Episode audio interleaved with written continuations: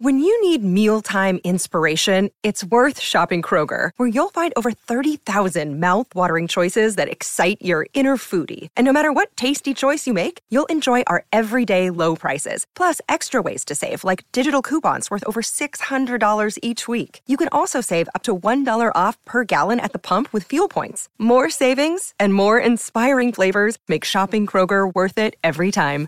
Kroger, fresh for everyone. Fuel restrictions apply.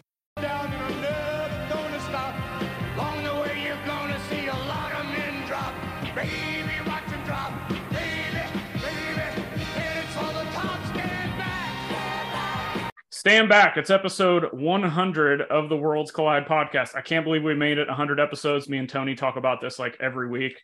And uh, like uh, Pat's shirt said, I think we're just like kayfabing you guys that we're never going to show up. But uh, we're going to do a roundtable today. We've got uh, four other great guests. We may have one or two other run ins depending on how this goes. And uh, you guys know the roundtable format. And this isn't bringing people on necessarily to kiss up to us about how good our show is. Because, I mean, Yeah, yeah. come on, Yeah, we Card don't- Foundation beat us to this. We're like the dark match after the Card Foundation just hit their 100 episodes. So, uh, but we've got a couple of new guests on. We're going to start at the top with a couple of our regulars. Paul, how's it going? I'm not a regular. This is the first time I've been on this show. No, you, you, I've never been on Worlds Collide before. yeah, you've been on the roundtables. Have I? Yeah, I don't think so. I'm pretty sure you have. Well, if not, you're if not, you're a regular just amongst us. Maybe I'm a regular, but I, I I'm pretty sure that Chuck is the only one that's been on every single show. But I've I've never been on the podcast. I don't think. Now I could be wrong. Wait, wait a minute, Tony. Is this actually episode 100 or is this episode like seven? I don't even I know. don't, I don't know. I don't know. Oh, if there's well, Paul, regardless, then- welcome. If there's Thanks only been for, seven, I don't feel so bad then. Thanks for taking the time out of your schedule to join us today. Chuckster, what's up? Hey, not much. How you guys doing? Good to be here again. Thank you. Thanks for coming on. Uh, thanks for taking the time. And we've got two new guests. Pat Ryan, go for go for it. How's it going, guys? Uh, what, what do you want me to say? Introduce myself? Yeah. Yeah, just thanks for Um, coming on. Thank you. 50 plus year old Canadian, former pro wrestler, former actor, former done a whole bunch of stuff in the entertainment business. Blew my knee out in 96, trained, started training with Rhino, the first training class of Border City Wrestling. Um, but since I can't wrestle anymore, I turned to collecting. Um, and I took a lot of time off and I restarted collecting. Well, I've been collecting figures for a while. And then in 2018, I bought the Rock um, autograph rookie card for hundred bucks Canadian, and that restarted everything. So since then, it's been pretty pretty crazy and fun. And yeah, my room is filling up rapidly Yep. of everything. Yeah, if you're if, for those of you watching the video version of this, you can see every all the cool stuff in the background. True. So thanks for joining us. Uh the other so we got Pat Ryan and then we got the other Ryan. Welcome. Got Ryan Pat. Ryan, Ven- how you doing? I'm Ryan Vox. Um, I've really only been collecting a couple years. Um, much like Pat, trained pro wrestler, went through the drill, decided that uh, I was sick of my fingertips getting all tingly and not being able to feel them and forgetting stuff. So I decided to start writing it, and now I'm the co-owner for American X Wrestling alongside Kevin Kelly, uh, my good friend Jared, and my other friend Antonio. And when COVID hit is when I started collecting because we started doing all the, the Facebook Live videos and stuff like that. And my good friend Bob Evans had a collector friend named Jeff Shebo from um, Too Sweet Antiques. And I started getting into his lives. And I think I bought a mystery box from him, right? And he sends it out, and I'm rifling through it. And I found the WrestleMania 3 card where Bam or uh, Bad News Brown hit Hitman Hart with the ghetto blaster and threw him over the top rope of the battle royal. My memory got flooded, and all of a sudden I had to be all into cards again.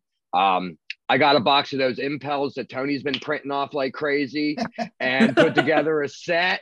And then I've just been running from there, man. I found I found your podcast and just been Thank running. you. Yeah, hopefully, what we you know, hundred episodes of hopefully bringing value to people, uh, new collectors, maybe it's older collectors that just didn't have a lot of social media presence coming back and listening to us and getting involved with everybody in this Zoom call right now and speaking to us on Twitter, Instagram, or whatever. But it's a roundtable. You know the drill. We're circling back to Paul. Paul, anything you want to talk about specifically today? Um, you know, I, I was thinking this morning, you know, like uh, the, the point of this is is 100 episodes and i was thinking shit that's pretty good like we've had 100 worlds collide we just went through 100 card foundation we've had uh, 20 year anniversary of wtc uh, my, my, site's 10 year 10 years going and i was thinking that mm-hmm. you know it wasn't that long ago you know four or five years ago that there wasn't any of this stuff what there was right. was was uh, tony's wtc forums and that was basically chuck and nick talking about Topps. now i chime in every once in a while every time i did a, a post to price guide and i think armand sort of floated and that was it um, you know, uh, Husker has been going through it, as you guys know, and of course the vintage guys. Maybe you know, my book came out in 2010. They started getting active sort of after that. But that was it. That was the landscape, you know. So to think now in the short time that Tony's done over 100 episodes, now um, Adam and Ryan are doing shows uh, on, on, WTC. We're doing our monthly, and we've done what a lot of them, anyways. Yeah. Um, 100 of this show, 100 account card foundation. So like just thinking a couple of years since COVID, what's happened to the market, but what's mm-hmm. what we've done with the hobby, and it's sensational. You know, like all these guys knew, um, it, it, it's just been wonderful. So, so my sort of uh, comment is just a congratulations, you Zan, to all the work you do.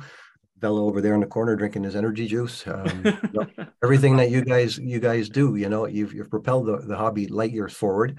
Um, you know, Chuck and I work behind the scenes, as you know, to try and give as much information to Tony and to Anthony and to uh, you know um, but I think this sort of collective that we formed of all of us is, is a great thing. I don't know if you'd be able to do it in hockey, baseball, football, you know, um, get a sort of core group of guys that have the same commitment to uh, sort of building the hobby, having fun, and being respectful to each other. You know, we've all become very close friends, which is nice to see. Um, so that's my comment. You know, thumbs up, dude. Well done. Congratulations. Thank you, and thanks for t- thanks to Tony as well. You know, we couldn't. Absolutely. It takes two. It takes two of us to do this show. And if it, I already, I think we had the conversation offline. Like, if one of us decides we're not going to do it anymore, like that's it. There is no replacements. If it's not both of us doing the show, we're not doing it. Well, so. let me just say this before I before I pass it over. I appreciate the work you do because I get to be Tony on his show. Tony has to do all the work. He's got to schedule. He's got to. I just show up, take my glasses off, say my thing, and then I'm gone. And I wait till Wednesday for it to show up. Meanwhile, Buddy's doing all the work on it. And I understand that you do a lot of the organizing and the writing and you guys batch them and do all that stuff. So, uh, you know, uh, don't sell yourself short, Zan. You've, you've, you've done a great job, and not just on this show, but your own show. And the numbers Thank show you. it. You know, like the the community is, is supportive, and the outside world is supportive. You're you're getting there. You know, a thousand in no time, and then we'll have another one of these to celebrate. Hey, one of us got to a thousand uh, YouTube. So, um, all great stuff, guys.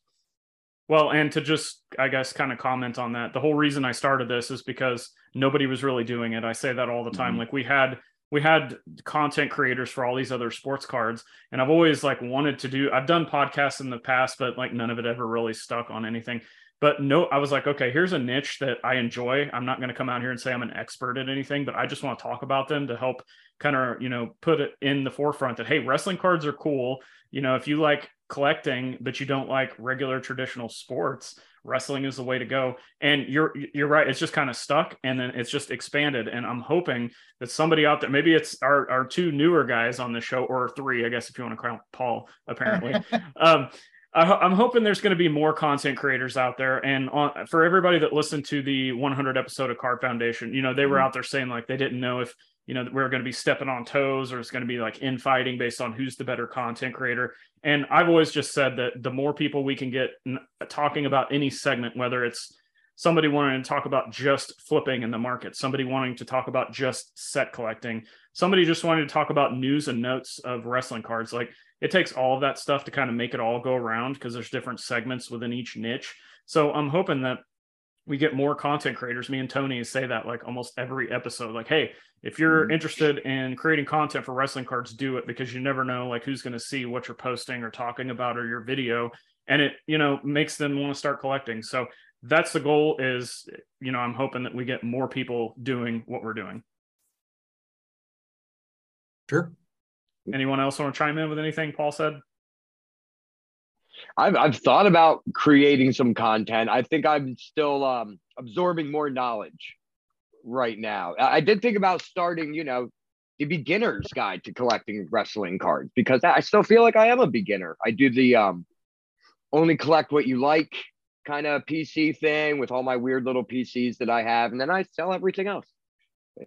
It's a, it's a good idea to you know there's information is what people mainly are looking for when they're you know people treat youtube like a search engine now so if you wanted Yeah. to do a video showing off your collection and why you collect like that that's really all i would think you would need to get started on that and i think the other misconception is you need a lot of fancy equipment and all this stuff like i Oh, shoot right, most yeah. of my videos on my phone uh, the Mhm. mic that i'm recording this with and the webcam like i think combined was like $60 or 70 like it's you know you can get started on this stuff for very inexpensive and you just got to start putting it out there. Me and Tony have also talked about Gary Vee being huge inspirations to us, and Yeah. that's the whole thing. Is like just get out there, talk, find something you like, find your niche, talk about it, and it, and then it's opened up other things for me, like making relationships with people, like giving me not necessarily giving me, but hey, did you see this cross card? Or hey, I just pulled this in a you know blaster. Do you want it? And then of course the bulk buy. Like I get people coming to me now that see talk. Yep, there's Gary Vee right there that Ryan's got. Gem in 10, baby. That's awesome. If people come to me because it's uh I, i'm still going to give credit to brett mcgrath from stacking slabs podcast for always saying that creating content is the hobby hack for numerous reasons whether it's building relationships or opening up other business ventures or getting that card that you can't find and all of a sudden you know it may never be on ebay but that person that's got it locked away in their collection finds out you collect them and the next thing you know you've got it in your collection. So uh, content creation just it, it's been a blast it is a grind. It's time consuming but it, it's been a lot of fun tony you want to chime in on any of that Yeah. you had all that. Um, yeah, I mean, we, when we started doing this, it's just because uh, uh, uh, because of YouTube. I mean, um, I was looking around uh, and saw that the only thing I could find when it came to wrestling cards on YouTube and talking about was your show, and that was the only show that I knew of that existed when it talking about just wrestling cards. And then shortly thereafter, you know, David Porto, the co-owner of WTC, and I just decided to talk about wrestling cards one day. And uh, you know, next thing you know, Paul messaged me and says, you know, you guys just uh, kind of lit a fire on your guys' asses now. People are going to expect this uh, this stuff to be updated now on WTC, and that's where we're at. So it's just opened the door for a lot of things for me, uh, both from a collecting standpoint, uh, uh, building relationships, uh, networking uh, every which way you possibly can, to the point that I've I just opened a store now here in Right. Phoenix, Arizona, and here I am trying to find a way to take all these pieces of the YouTube and the uh, you know creating content and WTC and stores and booking talent and all that stuff, and then trying to tie it all together somehow. I've got all these pieces, and I just don't have any clue how this puzzle is going to fit, but we'll figure it out. Yeah, and that's Yeah, that's will. also part of the fun is figuring it out as we go. Like it's been a like I, maybe I'm the one who just likes the like spontaneous uh, creative journey that goes along with this, where you don't really know everything you're doing, but the more you do it, the more you learn. So I mean, Yeah, I, I love been- it. I love it. I, I love the journey, and it, the process is fun. At times, it can be frustrating because I just I want to see that there's going to be some light at the end of the tunnel, type of thing. You know, like where are we headed? My wife hits me up all the time, like you know, well, you spend a lot of time on this wrestling card thing. Uh, is there anything ever going to become of it, like money wise? you Right. spend an awful lot of time on it uh updating and connecting and you and paul doing your thing and you and chucks are doing your thing and you and and it's like is there ever going to be any payoff at the end of it? I'm like honey i i don't know but the journey's fun. I just hope that someday something becomes of it. Um let, let's hope it's a nice parallel to the journey of your Lumis revolution. done Yeah, I, think exactly. But but I can you know that's a collecting journey. Like you're trying to put something together like that, and you're missing a couple of cards, and it does get frustrating. But you you know that there is a light at the end of the tunnel, and that's just yeah what I that's what I just keep saying. But you know, uh, uh, through that whole process, I'm just like, I, I, I guess I'm just messed up person. Like I love editing, I love what- like what- what is posting that all light- this stuff. what It's just the- fun. What is the light at the end of the tunnel, though, guys? Like, what is that light? Financial exactly riches, bags of money. Like, I mean, we're obviously doing it for Uh, the love of the it- hobby at this yeah, point, you know. But and- we talk about these pieces and all this stuff, and we've had this conversation over and over, and we hope we're moving towards something. But I don't want to lose sight of the fact that the journey itself, right? Yep. You know, the chase is better than the catch. You mm-hmm. know, these are the times that we're going to remember. You know, I've had times in my life where I've had a lot of money. I've been very lucky in life, and I've had times where not so much. And you know what? My life is the same because I've, I've understood that that's not the be all and end all. So that's why you know, like if if if there's a goal or if there's a you know if we say you know we, we want we're looking for something at the end of it we should define it because i don't think it's money necessarily. You know what we've accomplished here what we've done with the national what you're doing tony with your store everything else you know it's leading to something but it might not it might not be a big payoff at the end of the day you know? So you're gonna have to tell your wife you know hon you know uh, i i come home sane at the end of the day with a smile on my face or well, something that's, that's basically what i do. It's just that. I, I don't have an answer for that. I've never Well, you do what you love do you not And You it's, of, of course, and that's Yeah. kind of it's hard to explain to someone who doesn't share that passion probably with you. So I got to find ways to try to uh, uh, make her understand or uh, find something that she's into that I can make her and, and, it's, and kind of compare the two. It's like you know, it's what you do over here with this is what I'm doing over here with that. You know, at the end of the day, we just do it because we love doing it. And uh, you know, I never got into this hobby because I wanted to become rich and famous at all, because it's not the case at all. I love the hobby because I love the hobby, period. Um, it's what I've been doing for 35 plus years. Um, it's just what I love to do. And that's It kind tough of to be an entrepreneur sometimes, though, dude, because Yeah. we're misunderstood. Yes. You know, I've I've never worked for anybody in- ever. You know, I've always done Good my for own you. thing. and I'm in, and you know, lucky. Uh, you know, very fortunate. Good good breaks along the way. Um, but at, at the end of the day, remember that a lot of people they just they don't understand. You know, like to me, I have a massive amount of personal freedom that allows Right. me to do this. You know, like, we wouldn't be Mhm. able to do what we do, Tony, if I was you know 15 years ago in my in my life but now i've it so it's it's not only money but you know maybe complexity reduction uh maybe the benefit of the camaraderie amongst us you know so these are things that we should think about too and not and not just say well it kind of sucks because we've been doing all this and the numbers are low we're not making any money well, i I don't don't think care any, about numbers, but I've, I've been very clear with Zan when we first started doing this. We were both kind of um, discouraged by our viewership sometimes. Sure. Like, why is it not happening? And then eventually got to the point where I was like, I don't care. Like Yeah, I, I, you, I, because I put out the content that we put out because you know we want to share our knowledge, we want to share our finds, we want to share our experiences. And if somebody out there goes, hey, I really enjoyed that, or I was able to go out and get that card that I want, and that chase was so much fun getting Exactly. it uh, because of something you guys said that got me, I mean, whatever the case may be. Well, it's like our thing. We know people are digging it, you know. So regardless if we have a good month or a bad month, Yeah. you know, I, I just know in general that people look forward to it, they appreciate it, Mhm. and that's enough for me, man. I have a great time doing it, and you know, be nice if if we can crack something that puts a few bucks in our pocket, or or maybe pays for our trip to Chicago or whatever it is.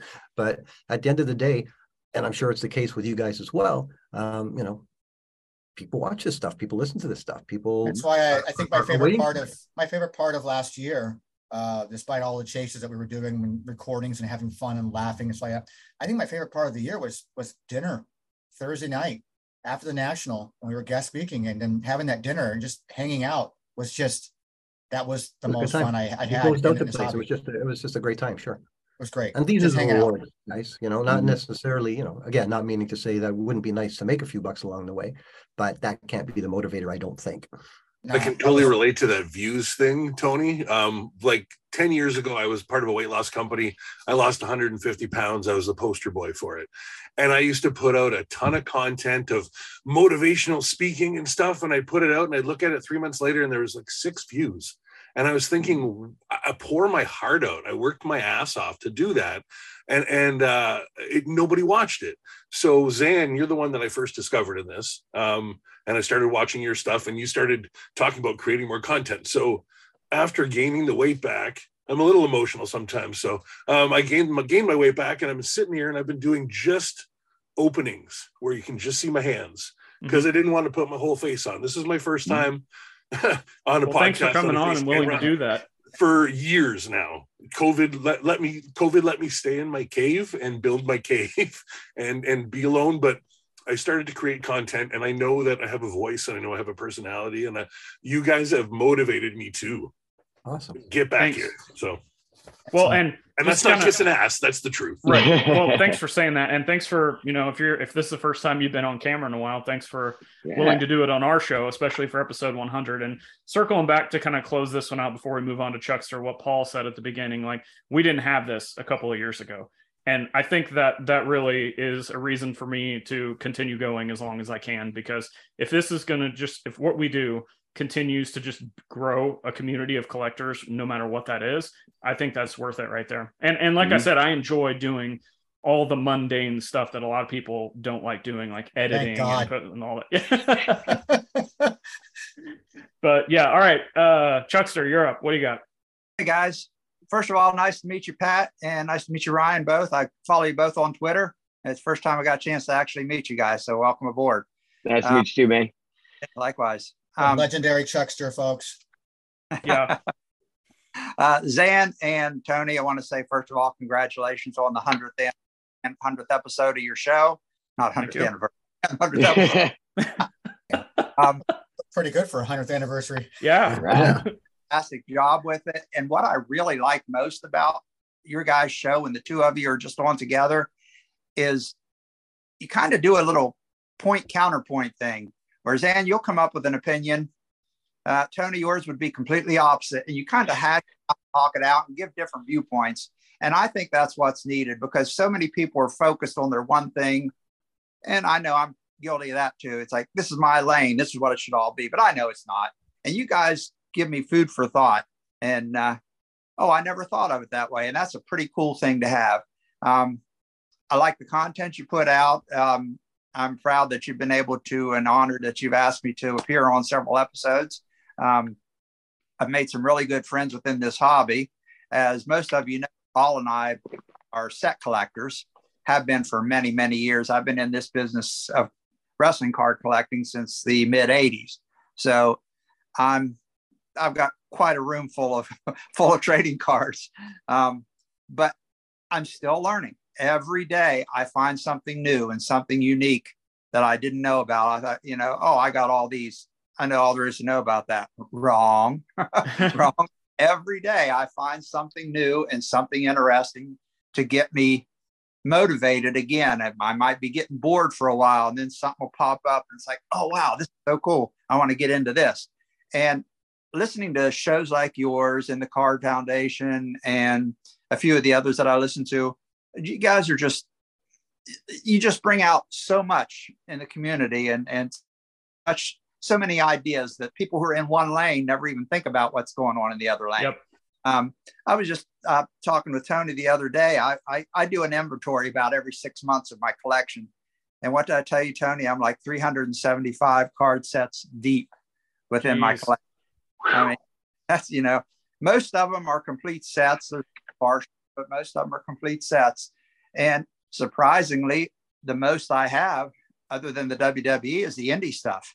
I mean, indie stuff has taken off, and uh, your show not only focuses on the top things, you guys have also focused on the indie, and I like that too because a lot of people are still new to that. This show's giving uh, giving a little bit of platform to that, so people can learn about those too.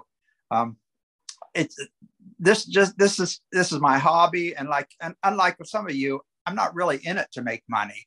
I don't want to sell my stuff. I've got it. It's mine. I, I worked hard to collect it, and I, I want to hang on to it. Now I'll get rid of spares or extras or whatever, but I don't want to have a collection of something that's so rare and I see something else I want. I don't want to sell that real rare one just to buy something else. I've got that. I'll never see it again. I'm not going to let go of it, you know? Right. And, and, you know, it, it, people ask questions about it. I have it in front of me to flip through it and look at it and say, oh, here's what's going on with this. Here's what's going on with that. And while we were talking the other day, everybody's been talking about, you know, obviously Hogan, Flair, and Andre is going to be the big guys in the hobby all along the way.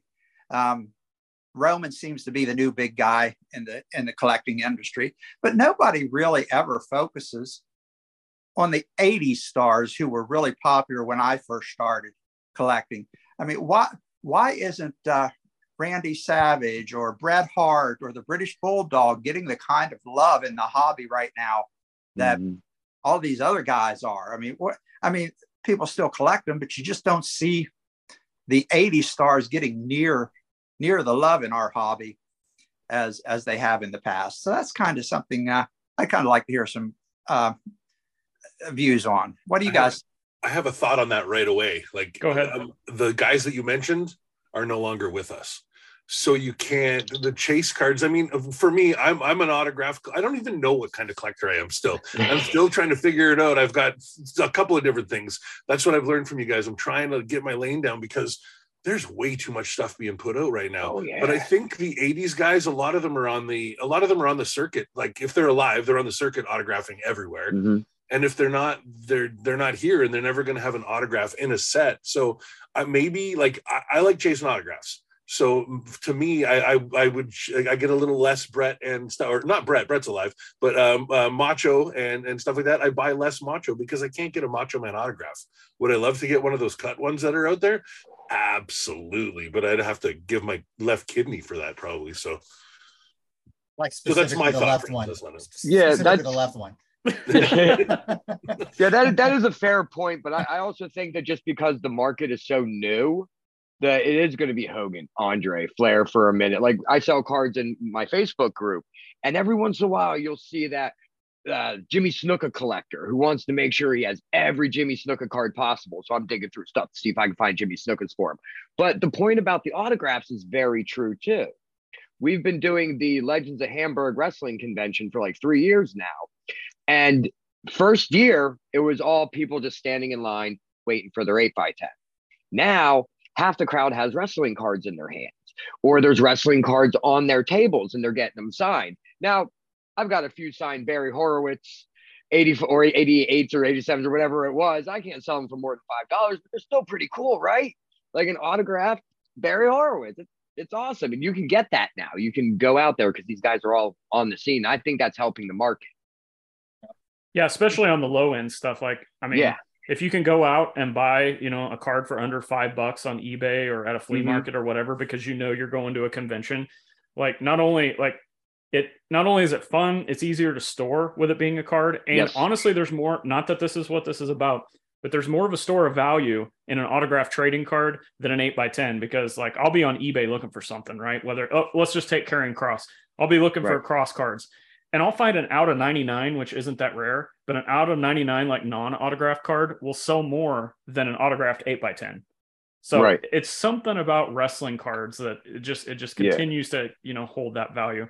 Uh when you keep, ho- hopefully, hopefully, I just I want to touch on this real quick. Yeah, hopefully, the autograph card market starts to come up a little bit because since I do the conventions, I see these certain things. Like we had um, Dexter Lumis. He had you know that quick break, so we had him at our convention.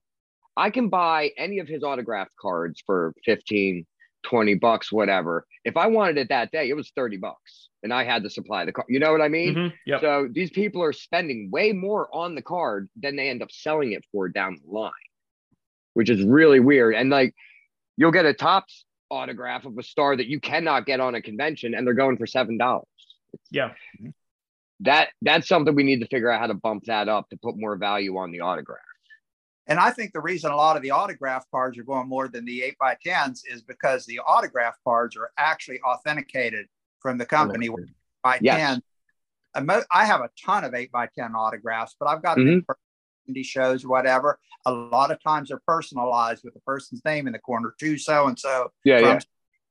And even though you have their autograph and you you know it's their autograph, if you try to sell it, number one, who's going to want something to Chuck? You know, unless your name is Chuck. And Right. they just signed I'm a Chuck super collector, so yeah, awesome. and if they don't, um, if they don't put to somebody on there, you know it's their autograph, but you have nothing to authenticate it unless you Mhm. actually take a picture of them signing it. And you know that it's really hard. So I think that's why your card autographs are really overtaking your eight by ten autographs. Mhm. Now, Chuck, your your to your your point about uh, '80s wrestling and and why we don't see maybe more of those guys. I, I heard something very interesting this weekend, and I when I heard, it, I'm like, no, that can't be the case. But then I thought, yeah, it probably was, and that's that the Junkyard Dog. Um, we know that he never won the top title, but in his entire run with WWF, he was never even given a title shot. And I thought, well, how can Hmm. that be? How can how can that be that he never even got a title shot? You know, and then you think, well, wait a minute, that's because Hogan had such a run and was so dominant that guys like Steamboat, guys like Junkyard Dog, Mhm. um, you know, they they were just uh, a, a- a level below. And unfortunately, the the the way the business was going, then it just didn't give them the opportunities to become champions themselves. And and that could be a factor, maybe not, but that just came into my head now when you mentioned why is it some of those Yeah.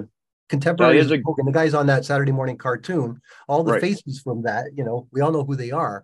Um, but they're probably in the secondary tier of, of, of guys signings. Now, when you get into the Attitude Era, uh, you, it's spread over more guys. You know, you've got Taker, you've got Austin, you've got Rock, you've got Foley, you've got Triple H. You know, there's not one. But in that Hogan era, say from '85 through to probably the Saturday night Saturday night main event where Andre beat him and gave the title to DiBiase, it was Hogan and Hogan and just Hogan. You know what I mean? So it was hard for those guys. You know, and of course we see them at signings today, and we're talking about autographs. But that could be part of the reason why the the general populace don't, don't hold them in that same high regard. Yeah, so I can't say for sure, but that could be a reason why that some of these contemporaries of Hogan just don't see the same love as as uh, as he might have. Also, right. And now that you mentioned that, from from January of 1983 until January of 1992, there was no real time frame of a heel champion. It was No. all babyface Pretty much. that entire run. They don't count Andre. They don't count Ted. Randy Savage was a heel for like 45 seconds just for that. Slaughter was match. overnight. Yeah. And then it was Slaughter. Yeah. And so, yeah, you're right. All those baby faces were kind of held to the mid card for got all those years. Chris Pat, go ahead. Impact. Yeah, still had a lot of following. I mean, I was a Randy Savage fan for way Sure. back. Like Savage and Bret both come from uh, like legacy families. You got the Bret Hart family. I mean, that goes way back. You have uh, Savage was the Poffo family. I mean, they come from from group wrestling families, and I would just think they would get a lot more love because just because of their legacy in the business. You know, just I don't know. I mean, you got some good collectors out there, and I know Ryan's a big uh, Macho Man collector, and um, and but I, I've never heard anybody collecting Davy Boy. I've never. I mean, I see. Well, you're talking about you know Ryan from uh, Slim Jim Madness guy. Uh, you know he also collects beefcake, so Yeah. he's a big beefcake collector and it's like that too. So, uh, go ahead. I, I got Yeah, other points, but we'll, we'll save it for later. It's not Slim Jim Madness anymore. Don't forget. I know, yeah. Pat, go ahead. You're kept trying to say something. I was just trying to say you got guys in the industry like Chris Bey and Impact Wrestling who's never watched a Bret Hart match. So Right. that's part of it too. I mean, really, we got to be realistic now. I, I sometimes have a hard time realizing I'm 51 years old, especially being surrounded by toys all the time. Like I, I have no, it doesn't make any sense. My brain still doesn't compute that night that that was over 30 years ago.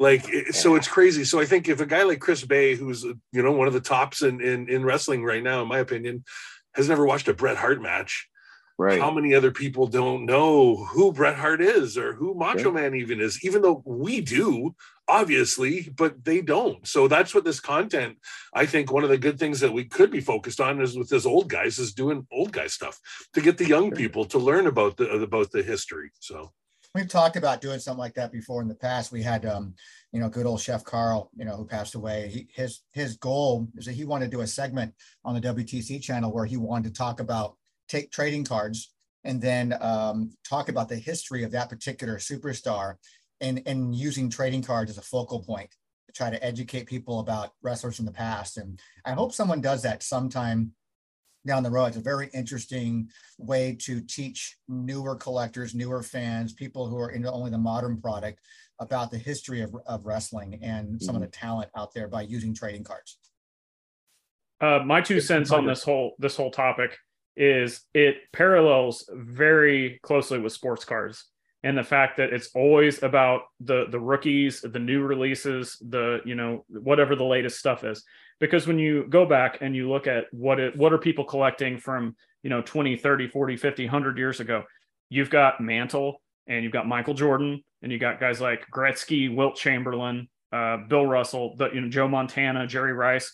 But you don't there, there's a whole you know decade or two or three of hall of famers in there and you don't hear people talking about them. You don't see their autographs going for a lot of money. I honestly think that i think wrestling has an upper hand on that because i think wrestling fans will go back and watch stuff from the 80s you know we'll throw on a mm-hmm. wrestle wrestlemania 5 and we'll love it for everything it is and it was and i don't see that a lot with sports. So that's why i think it's fun for wrestling that you get you know the brutus beefcake super collectors or the somebody going after junkyard dog or snuka like you said earlier ryan trying to get all of them. I think that's a leg up that wrestling cards have over sports cards and the fact that people it is a sport you know whatever but uh, they they latch onto these characters and we do see that in sports cards but to just kind of answer your question chuck it, it parallels the same thing sports cards do because you see the you know i you know the eight, the 82 83 all stars is always going to be like the 52 mantle the 86 jordan. We talk about that at nauseum but all these other things like the 88 wonderama like there's a lot of really good key cards in there especially the sting stuff. Nobody Mhm. talks about them but you know they'll go out and buy uh, you know, Seth Rollins Transcendent, or you know, maybe they buy another Sting card, but it's like a newer release because it's a shiny card as opposed to just a standard cardboard card. Again, all of that is reflective in sports cards, so that's just my two cents. Well, we, we talk, this goes right into the, talking about lanes though. okay, uh, several people here already talked about lanes. Um, we talk about like how you have to be in a specific lane. That's not true. You can be in any lane you want. You can be in multiple lanes if you want. You I'm can in be multiple Prime example. I mean, I'm, I'm in multiple lanes for sure. Yeah. You you could be just staggering across like a drunken idiot crowd in lanes. I don't care. uh, it- it's just it's okay to, and you could even be on the on one highway and say, you know what, this highway sucks. I'm going to a different highway now. I mean, that's what's so great about our hobby and any hobby. It- you don't have to be like, well, I'm just a Karrion Kross guy. I guess that's who all I am for my whole life.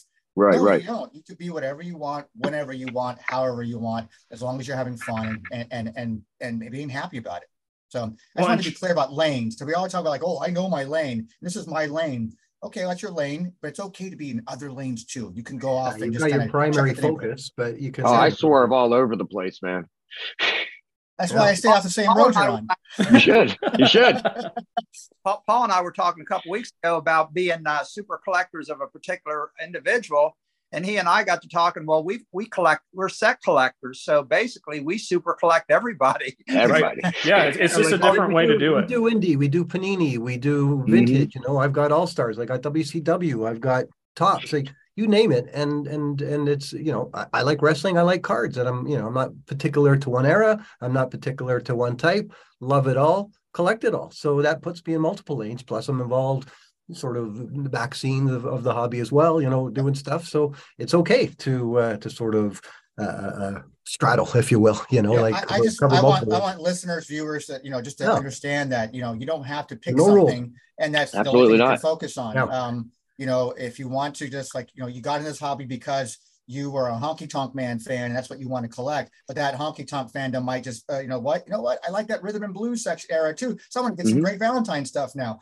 I mean, it could it could expand all different ways because we we have a hobby that is so about nostalgia and so about you know time frames of of things when we were kids or you know teenagers whatever and remembering uh, these matches and we can still have fun with it and there's a lot of different ways there's so many great creative ways to collect Mhm. cards so many great ways I remember on one of your episodes in particular, you know, given that this is a hu- hundred celebration, one of them was when you were, uh, let's talk about the cards of one particular wrestler. And I think the first guy you did was Brutus Beefcake. It was. Yep. And I remember Yep. thinking to myself, Beefcake, of all the people that they could think of, this is who they come up with. And uh, you did your show, and like, all right, guys, nice. Now, uh, if I ever find a Brutus Beefcake uh, collector in the world, I'll let you know. Well, uh, there we I know- We found that one him. at the national. I know Yeah. another one now. So yeah, I don't discount that there are people that collect everybody. You know, Mhm. we know that there's a guy in our hobby Mhm. that collects Norman Smiley. You know, Yep. so Yep. Cool. any, anything's possible. Yep. Shout out Mike Summer Right, from Summer? the Wax Pack Sports Card Minute podcast. and those are And- and those are things that we've done on these episodes in the past is like uh, oftentimes what happens you know for a little bit of behind the scenes stuff what ha- what's happening is uh i'll just randomly text Zan like i have this idea and i just i send him a bullet point of different ideas. He goes i'm adding that to the show notes. That's Yep. a that's a that's a topic. I just sent him text after text after text over times. Sometimes i send him like four or five different show topic ideas. To, to me i'm like what, what do you think about this? Maybe we talk about that. Like it add it to the show notes. And that's kind of where we just developed. That's what we did with the beefcake thing was like we just focus on a superstar like that. Just randomly selected brutus beefcake and who knew it'd become a segment that people like called this is your card I love that segment. That's how I knew what Vince McMahon card to go find. You know? Uh, Chuckster, to circle back around to something else you said before we kicked off this segment, you were talking about our point and counterpoint and and what we do kind of on the show with that. And Tony just touched on it. And that's something that when we started creating content, I wanted to do. And I'll start, I'll tie this back together with me talking about the parallels between sports cards and wrestling cards. Is I was listening to all, and I still do listen to a lot of sports card podcasts and listen to how their markets are doing, what cards are selling, what's not, what's popular, what's not. And I wanted to take that and bring it to wrestling because I think for the longest time, and maybe I'm overstepping my boundaries here, but I think a lot of wrestling card collectors I knew were just kind of like what Tony said. They were like, this is what I'm doing. This is what I've always done. This is the only way I'm going to think about anything. And I, Tony, I don't know about you, but I wanted to bring different perspectives, not to say I'm the expert, I know everything, but have you thought about this? What if it was this? You know, diff- just different ways to think about things. And you you're can more about that than i ever have been you're way more about that than i am i just kind of i just throw out my two cents about things about you know as someone being in this hobby for as long as I've been in it, and just kind of whether it agrees with you or disagrees with you, Mhm. it's just an, another perspective like that. Mhm. So I don't think that way that you think. I think a whole different way of just like, well, here's what I know, and here's what I'm putting out, and you think the other way. So well, and I knew the this sports car content that I listen to has helped me so much in taking that information and putting it towards wrestling cards, and it's, it's worked 100% of the time. So I was like, if we can do that for the wrestling card segment that nobody is doing that for, and not telling people what to do or what to think, but just putting perspective out there, then I, you know, and again, going back to what Paul said at the beginning, it, it- I don't, you know, if we weren't doing this, if we weren't doing the point and counterpoint,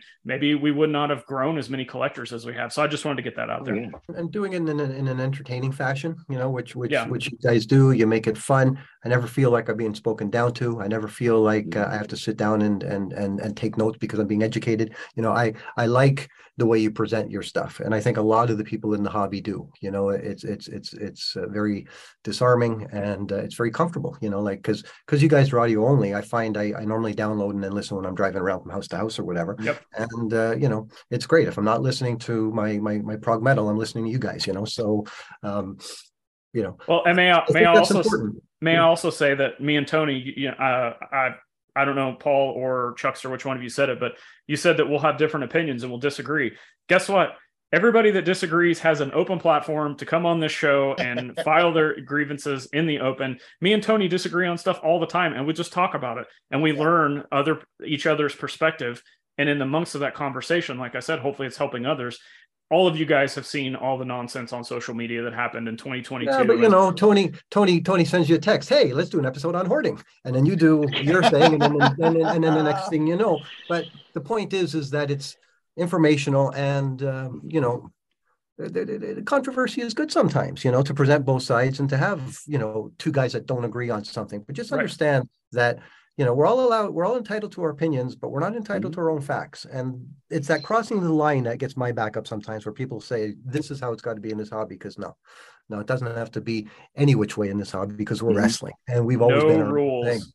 Correct. You know, no, okay, we're we're a sports card, so yeah, we're gonna play to the rookie rules of the sports card world. But if we're a non-sports card uh, product, then we that rule doesn't apply, and that's a good thing about what you guys do. And I'll say the same thing about Card Foundation guys and their hundred episodes, entertaining. You know, uh, Papa Bear in particular. You know, he's the kind of guy yeah. you, you want to listen to because he's just a ham. You know what I mean? Um, Tony and I are a little more serious on our monthly because we're just banging through numbers and trying to get it done. But you guys, a lot of time, have a laugh. Um, then you did those after hours ones, and God. It was we a we need to do some more of those. but but yeah, but those are yeah, fun. but you know what the I problem mean? is, is that it's always Yeah. folks around my crazy antics, and I don't know why we do that. Wow, you know, you're a ham, man. What can I say? Christ. All right, uh, Pat, you're next with whatever you want to bring to the table. you know this all of these topics kind of all tie into mine because finding finding the lane for me is the lane is the size of my wallet because I like to collect sets because I'm I was a set collector with my dad with hockey cards and I collected basketball and football and then I got into wrestling. I can't afford to collect sets anymore. And so finding a lane is is the way to do it because what I'm looking at now is Panini's got five sets and I know they got more stuff coming out now. My my my my whole thing is it's just way too expensive now. It's you you have to find to to turn your focus down to something because I just can't afford it. I've spent mm. more money than I don't I I don't even want to look at how much money I spent on eBay last year. And then on top of it, I so I ripped some packs and and I got into that because I love ripping packs. In the 80s, you could rip wax for nothing. It was great. But now ripping wax and you open a box of AEW Spectrum and you get seven cards, or you open up Impeccable and you get eight or the nine cards. It's kind of crazy. So I've stopped with sets too. Prism is like the Prism and Select are the last ones I'm trying to complete, and then once you're getting to everything else, is that so? My that's my topic. I think it's is Panini making it too expensive for the average person to collect at this point in time with the price of products that come out. I want to automatically The just throw, I want to throw yes. this to Paul and Chuckster because we've talked to these. You know, they have been set collectors. fir- first off, Tony, Tony and I are going to be doing an interview soon with um, with Lucas from Panini, and we're going to be talking about some of these things. We're going to talk be talking specifically about um, the inability to to collect certain sets. And and and Pat, uh, I'm, I'm with you 100. percent You know, I've I've done all of them, and um, within reach of, of finishing pe- impeccable, and I have to throw in the towel. Like I mean, it's just I, there, there's there's no goddamn way I want to see what I spent on Panini product last year. Like it it, it could be five figures. Like seriously, like I. Yeah. Bang! I, I spent way too much money on this stuff last year, and I said, "Well, because I have this collection and I'm involved in the hobby, and I should get this stuff." But then I realized, you know, like, what am I doing? Like, I'm way upside down on select. I'm probably going to be quite upside down on impeccable. There's no one that's going to come knocking on my door and saying, "Hey, you got an impeccable base set for sale?" Because it's not something that anyone ever thinks. You know, Chronicles is simply not happening. The galas are just way too expensive. You're going to spend four or five grand just for that last tier, uh, and who knows what kind of horseshit they got planned for Immaculate. So it, it's going to be it, it, it, it's very true. it's very true, and it's frustrating for me because I've done this throughout, and I tried to resist, and I you know uh, I'm not a poor guy, but I'm not made of money either. You know, I just can't afford to to be spending this kind of money and then drop dead one day and leave yeah. Susan with this nightmare of stuff that she doesn't know, you know, and this is, you know, um, but yeah, very, very, very true. And I look forward to this this this talk with with the Panini guy to say, hey, dude, what are you doing? Looking forward to that one too. Yeah. Yeah. For me on the Panini, I agree with you. I'm I'm kind of tapped out now. I'm I'm just going to kind of pick and choose now what I purchase. Uh, when it comes to Chronicles, there's a couple little subsets in there I, I'm interested in. I'm just going to go after those. Like you, Paul, I just can't afford it. And I can even afford it less now because when I was in the heyday of my collecting, I was still working. I'm retired now. I'm on a fixed income. I got one monthly check that come in. I have to take care of the adult stuff. Mm-hmm. What's left, then I can spend on my hobby. And this Something hobby sucks. And my my escapism from real life. I mean, I, when when things get a little rough, if I get into my my card collection and start tinkering with it a little bit, it kind of clears my mind and it, I, I can forget about life for a little while. But now, uh, the little income I have is my life, so I can't throw as much to the collecting as I used to, which is sad. But I can still see what's out there, and I'm still helping with WTC, and I'm still helping with the Wrestling Card Price Guide. Thank God. So have an idea of what's out there and what things look like and get the checklist together. So I can still stay in the hobby. For me, I'm more gearing towards the indie stuff now because the indie stuff that comes out or the custom sets that come out are packaged together as one set. It, you buy it, you're one and done. You have the set. Yeah. So it kind of it kind of gets me back into the set collecting lane again. And like I was just telling Paul before we started this show, uh, the AEW Spectrum that came out this past year. I really like it. I really wanted some, wanted it, but I couldn't afford it. So I have 18 cards from that set that I like. Right. I'm going to buy those 18. At least mm. I have some Spectrum in the collection. some of it. Are done. I'm not going after the other. I think it's a 90 card base. I'm not going after the rest. I'm getting those 18. I'm stopping and I'm moving on. And I, that's the way I got to do it because fund wise, it's just, you know, and the way the economy days just can't afford. My wife and I, Susan, we often we often joke about like if if if our houses don't pan out, that's okay.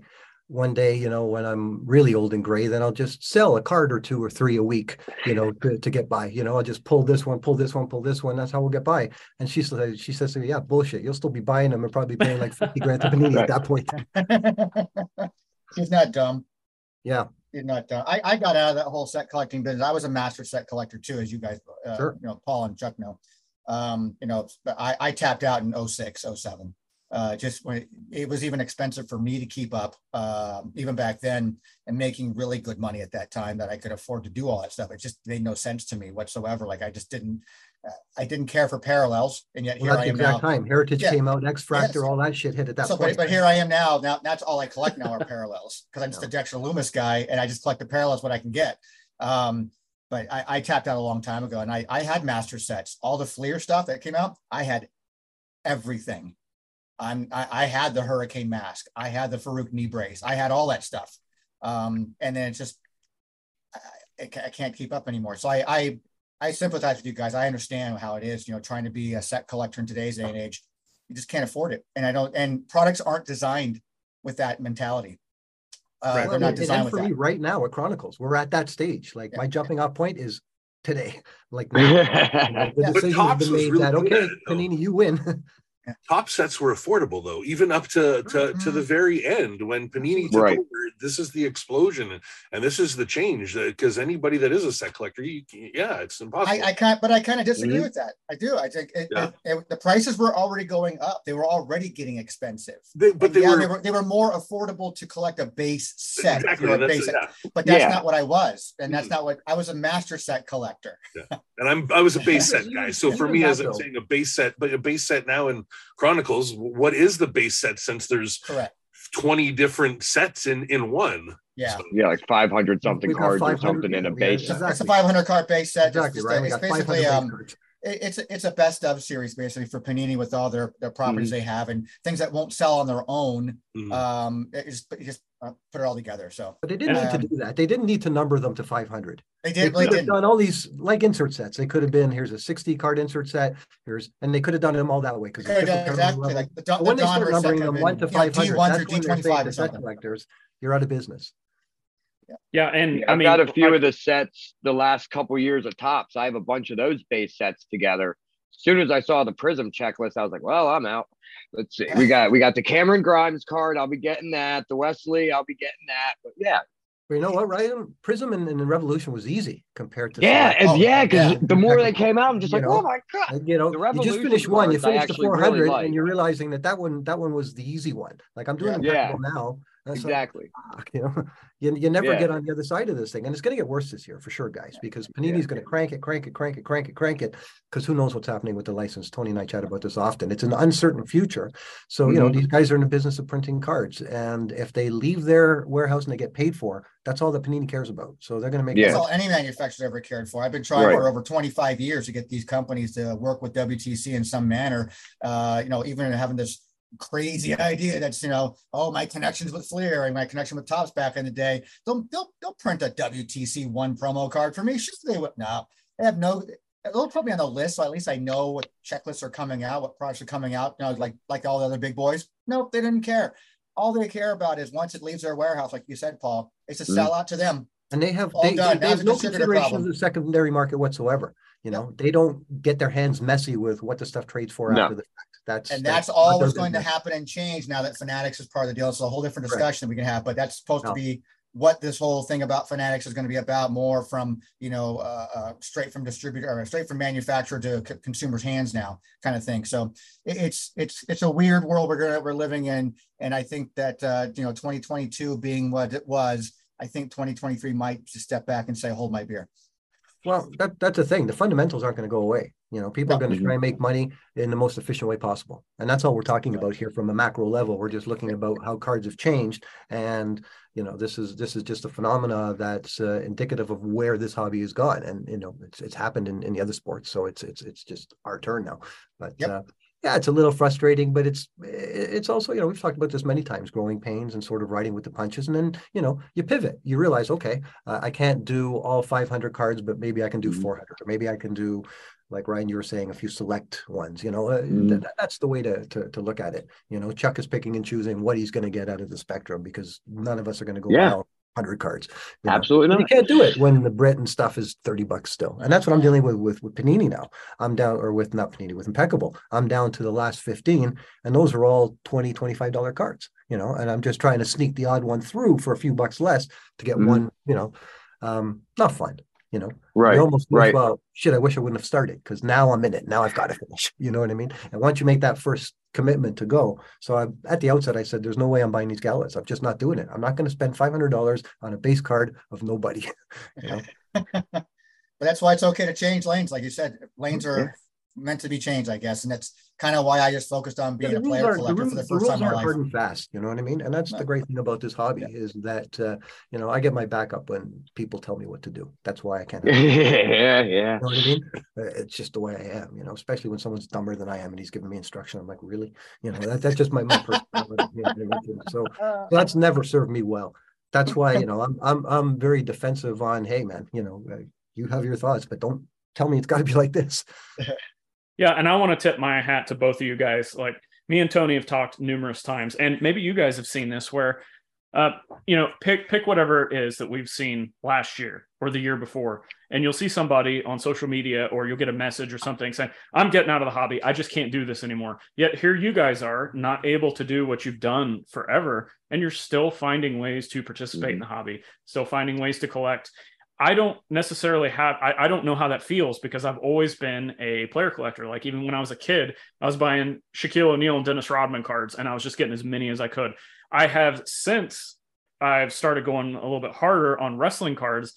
I've put together some sets. Like I've got the 82, 83 All Stars, and now I'm just upgrading those with the signed Mm-hmm. copies. I'm putting it together another, it's like an eight card set. I'm not going to talk about what it is because I'm still short one card and I don't want anyone to steal it.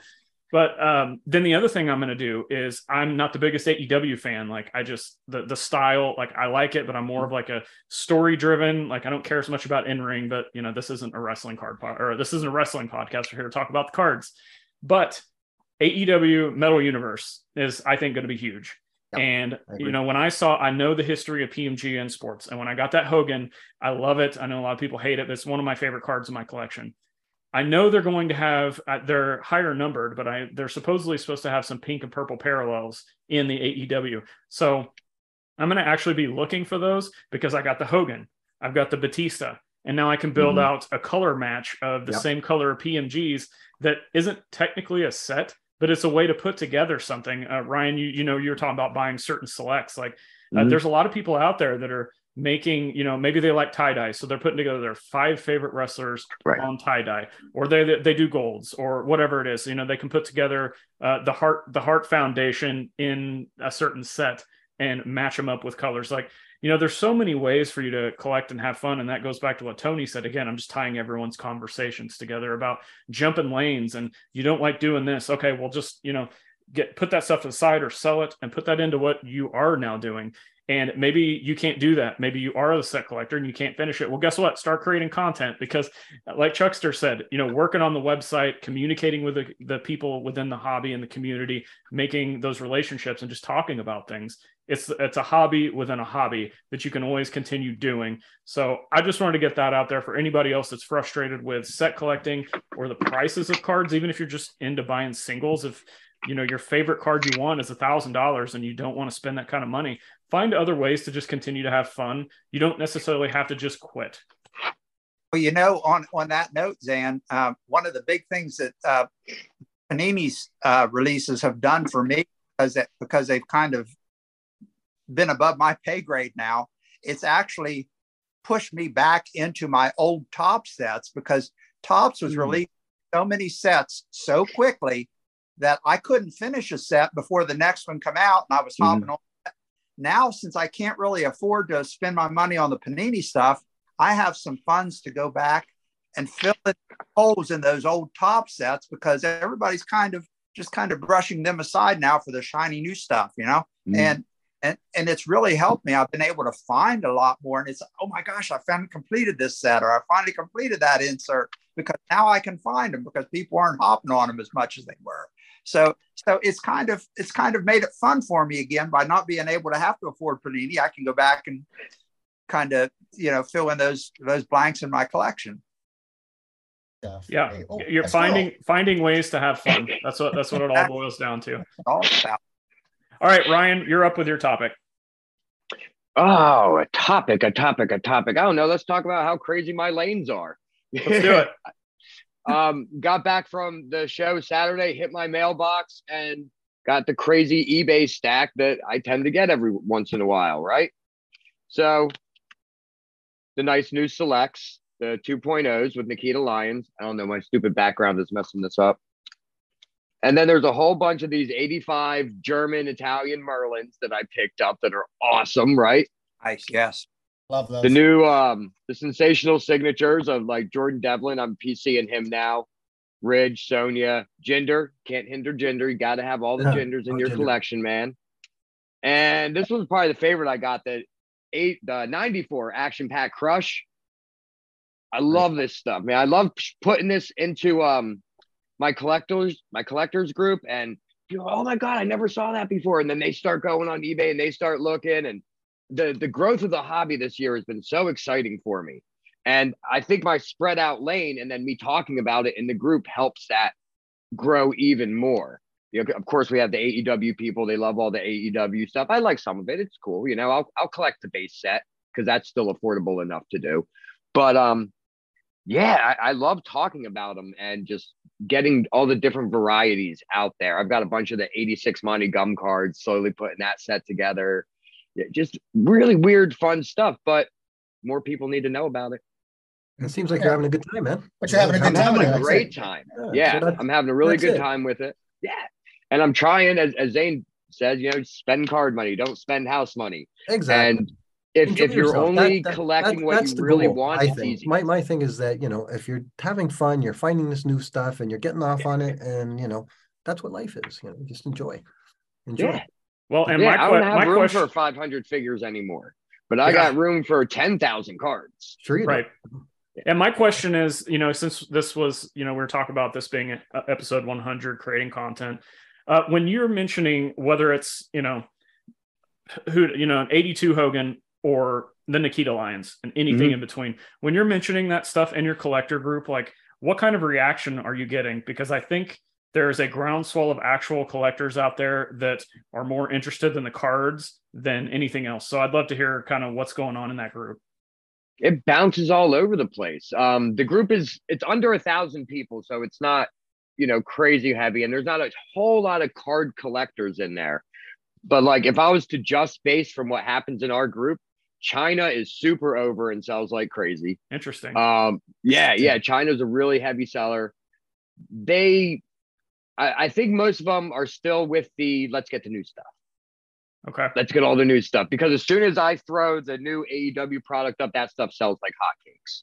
But then I put up a 87 Dusty Rhodes Wonderama card for five dollars, and it just sits there. It's like, all right, I'll, I'll keep it. It's no big deal, but you know, and that's an extra. I try to sell the extras off Sure. because I'm trying to put that collection together. So are All you right, seeing I'll, I'll, I'll take that 87 off you for five bucks. Okay. are, I'll are sell you to you with the next uh, outbreak set.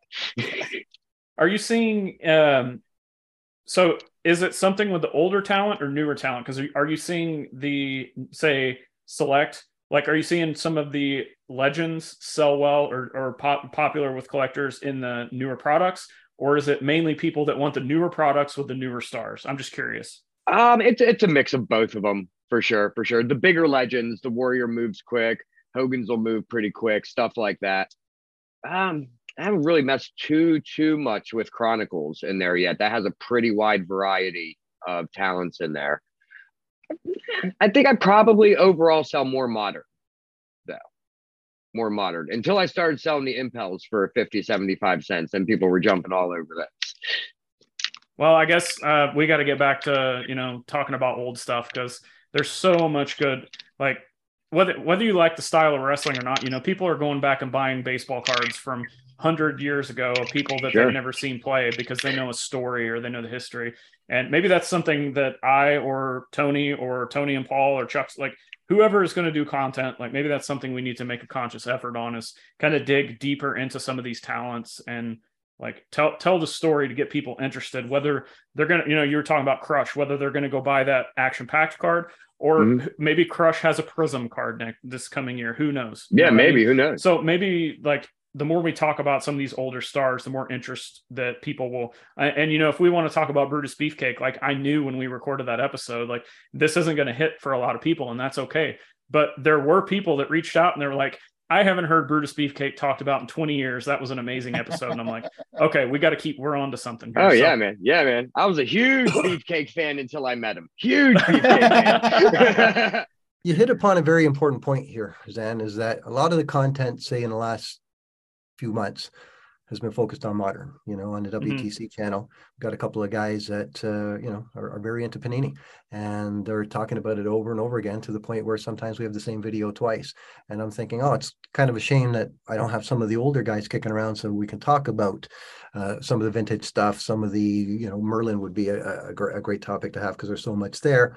You know, Mhm. I, I just want to make the point that um, I'm not going to let it happen that the old stuff falls by the wayside. If if the conversation becomes too loud and too weighted towards new, we're going to be getting content out there and making sure that a lot of these old sets are underrepresented, You know, because we we can't sweep this stuff under the rug. This stuff is all a part of the legacy of the hobby. And mm-hmm. you know, whilst I understand that the market you know is is gold and shiny and panini and, and impeccable and all this shit now um, we can't discount any of this stuff. So again to your point Zan it's very important. Like we've done a few of these things where we've talked about micro ballers we've talked about mm-hmm. the original panini set and the Topps set. And these are things that i think a lot of collectors especially guys like Ryan um, that are getting into it want to know about, you know. And of course, mm-hmm. I'm very active with Anthony finding stuff in India and finding stuff in Mexico and finding stuff all over the place. And this is all stuff I want to make sure gets gets cataloged, not only cataloged but spoken about as well. So you know, to your point about uh, there being more content about the old stuff, I, I'd like to see that for sure and make sure that that happens. Paul, that's a great point, and maybe like, what do you think about like do you think telling the story about the wrestler and then relating that back to the cards would be something on a content front, kind of like Tony was talking about that uh, Chef Carl wanted to do? Do you think that's something that could potentially get more interest in the other cards? Because if so, that's maybe something we could start doing. Absolutely. I think Absolutely. it was, it was uh, when, when Carl, when, when Chef Carl first talked about it, I thought it was a fantastic idea. I ran it by Paul even back then, well over a year ago, and uh, we just thought it was a great idea. I even reached out to a couple other people who uh, seemed interested in that. They said they wanted to do it, but they never came through. And I, and I get it. I mean, it this doing creating content is time consuming. It's Work. Uh, and, you know, I've been talking with Jamie Stalker from across the pond for quite some time, and I just talked to him this morning um, uh, about, hey, you still want to do? We did WrestleMania uh, for Fleer. Uh, do you still want to go through the entire Fleer line and do Keep an episode on each release? And he said, yes, I still want to do that. It's just a matter of timing and, and trying to get that done. But I'd love to. I mean, I, I I already do a monthly recap with Paul, and that's if that's the only thing I ever had to do going forward. I'm I'm cool with that. That's but the only thing. If I had to drop every other podcast, I would and just figure, focus on the monthly recap. Well, we're talking about what's new and what's gone on in the last month, and looking at prices. Basically, is the, is the thrust of that show. Whereas what you're talking about with Jamie Stalker is what you did a few times with Chuck, where you went back yep. and you looked at the TNA set, and you went back and you looked at this set and that set and the yep. uh, gladiators, the, the all that stuff. Yep. You know, um, that's I the kind of content. I want to do more of that. The way Zen, the way the way the way Carl's idea was of tying it together. It just just just gives you a script, just gives you uh, something to follow mm-hmm. in, insofar as the content. But I'm hoping that uh, that somebody picks up the ball on that because because that would be a good segment, a good series of videos because there'd be more than one. The way you got use you and Jamie are talking about doing the Fleers is going to be yeah. 15 of those or however many. Mm-hmm. But uh, talking about some of these other sets, you know, like Ryan was just mentioning the uh, Action Packed, for example. Mm-hmm. Um, those, those those kinds of things that we know about them, but there's not been a lot of ink spilt on them, you know. And I can see um, we guys in the hobby, and uh, I consume all the content like most of you guys. A lot of modern, a lot of modern, a lot of talk about, oh, yeah. you know. And so it is, you know, and there's no shortage of that stuff. So that's not something any of us have to concern ourselves. There's other guys out there that are going to take care of that and then some for us. But you know, if if it's on us to go back and unearth some of these old sets, then we should do it because mm-hmm. I don't want any of this stuff to get lost to history. Um, and I, I, do think you know it might be a smaller segment of our hobby, but I do think people dig this stuff. Well, yeah, I, I hope we'll so. Yeah, I'd we'll be interested in at least listening to it. I've been digging up a lot of stuff. I have um, some of the 82, 83 BBM Gong, like the magazine, clip sure. out cards, and there's there's no information on them really besides WTC. No, God bless Deligan. He's done a great job on the Japanese. Same with the um, I got my hands on a small lot of 57 right Parkhurst. Yeah. Gorgeous George. Oh, that is nice. Yeah. Yeah. Yeah, yeah but like the 57 Parkhurst, I don't recognize anybody in the set. No, but Pat, are you aware? Some last names, you know. Pat, are you it's aware that there's a secondary Parkhurst set with black backs? Um, I've I don't you know what I've got some that have the lucky on the back. I've got the blank backs and then the written backs as well too. Because they're black backs or blank yeah. black. Wow. Oh, oh, all the ones I have are like the regular cardboard back, or some of them have a stamp on them that says rare. Yeah, whatever. very, very, very rare. And in fact, you, you know what's even rarer is the um the packs. You know, have you ever seen the wrappers for these things? No. You know, I've seen it once. Rob England uh, uh and I have that conversation that as much as we're looking out for this stuff, both of us have only seen them at different occasions once. That's how rare they were. And every time I go to Montreal, I'm always sniffing around anything to do with Parkhurst to see if there's anything because these old Frenchmen, you know, they they they have in their attics a lot of this stuff. That's where I got mine from, out of Montreal. Right. Got it from Montreal. Now that uh, you mentioned it, I think I got mine from Canada. Yeah, I Sure you did. Shipped- got it. It came out of Quebec shipped from for sure. That's yeah. where most of the Parkhurst stuff sits now. See, I didn't even know that. The three of you guys just created an episode right there. Well, that's the Right thing. you know, like it's it's it's not like Chuck and Tony and I don't know about this stuff, Mhm. but there's a ton of stuff we don't know. you know, and that's the reality of it. So, um, you know, speaking about the need for content, even the guys that do this every day, you know, um, we we we still uh, have have a ways to go on it. You know, and especially when you get into foreign um, and India and and and that world, there's just so much stuff um, out there. But I don't want the the wide release fundamental stuff from North America to sort of fall by the wayside because um, it's it's a great product. And like Chuck Mhm. says, he can go back now and fill in some of his Fleer stuff that he's missing or some of his Topps that he's missing, you know, um, because of, because the new stuff is prohibitive. Well, you know, that's that's why I want to make sure that everyone knows what's out there and has a complete sort of, uh, you know, you got WTC, they'll tell everything that you need to know. We just want to make sure that it's that's thorough and everything's there, you know. Because even after all these years, we continue to keep learning about even older sets and what's missing. Yep, constantly. Was somebody else going to say something? I thought someone was talking. Chuckster, Chuckster. I said, I said, I by, by going back and uh, and redoing all this old stuff that I've missed, I'm I'm now finding stuff that I actually even forgot existed. I'm opening, I'm, I'm opening binders. I thought, oh my word, I didn't even, I forgot all about that. that. Nice. So I'll just sit down on the floor and take that binder and start flipping through it, and and I can kill an hour, you know, just by by just, uh, uh, reading the backs of the cards and and just remembering certain things. It, it's just it's amazing what I've forgotten, how much how much I've learned, and how much I've forgotten because there's I keep trying to keep up with the most current stuff, and my mind can only hold so I much. remember too that we That's, collected this. we collected this yeah. along the way, right? Like you, we Oh, didn't yeah. accumulate this stuff mm-hmm. recently, so it's in our in our short term memory. Right. That's why you're going to forget. And Yeah. all Well, that's the- why, I, hey, between Paul and Chuckster, man, these guys have forgotten more about wrestling cards I've than people know about. Yeah. thousand plus individual wrestling cards. So yeah, there's stuff in there I've forgotten about. Yeah. That's for sure. Well, guys, thanks for joining us. Episode 100. Honestly, this has been one of my favorite roundtable episodes uh, that we've done. I'm not just saying that. I think the the the topics that we've had today and the discussion, the back and forth, has been very helpful. Hopefully, a lot of the people listening that are collecting, hopefully, it's helping their journey. We're going to go back around the horn, just let everybody know where they can find you and anything else you want to say. Parting words. We'll start with Paul. Uh, yeah, thanks again, and congratulations once again to you and Tony on uh, fantastic job. 100 episodes, well done, guys. Uh, Thank you. Paul and Ann, Wrestling Card Price Guide, Card underscore Guide on Twitter. Um, put it over to you, Chuck. again, just want to say congratulations again to both of you. Uh, I hope I'm on episode number 200 when it comes around. We'll do it. can find Every me week. um, at Chuckster on Twitter. So uh, that's about the only place I hang out these days. So yeah. Ryan. Um, you can find me at Real Ryan Vox on Twitter or at This Is AXW. That's the uh, American Excellence Wrestling Company that runs out of the Hamburg Fieldhouse. We've been doing that a few years now.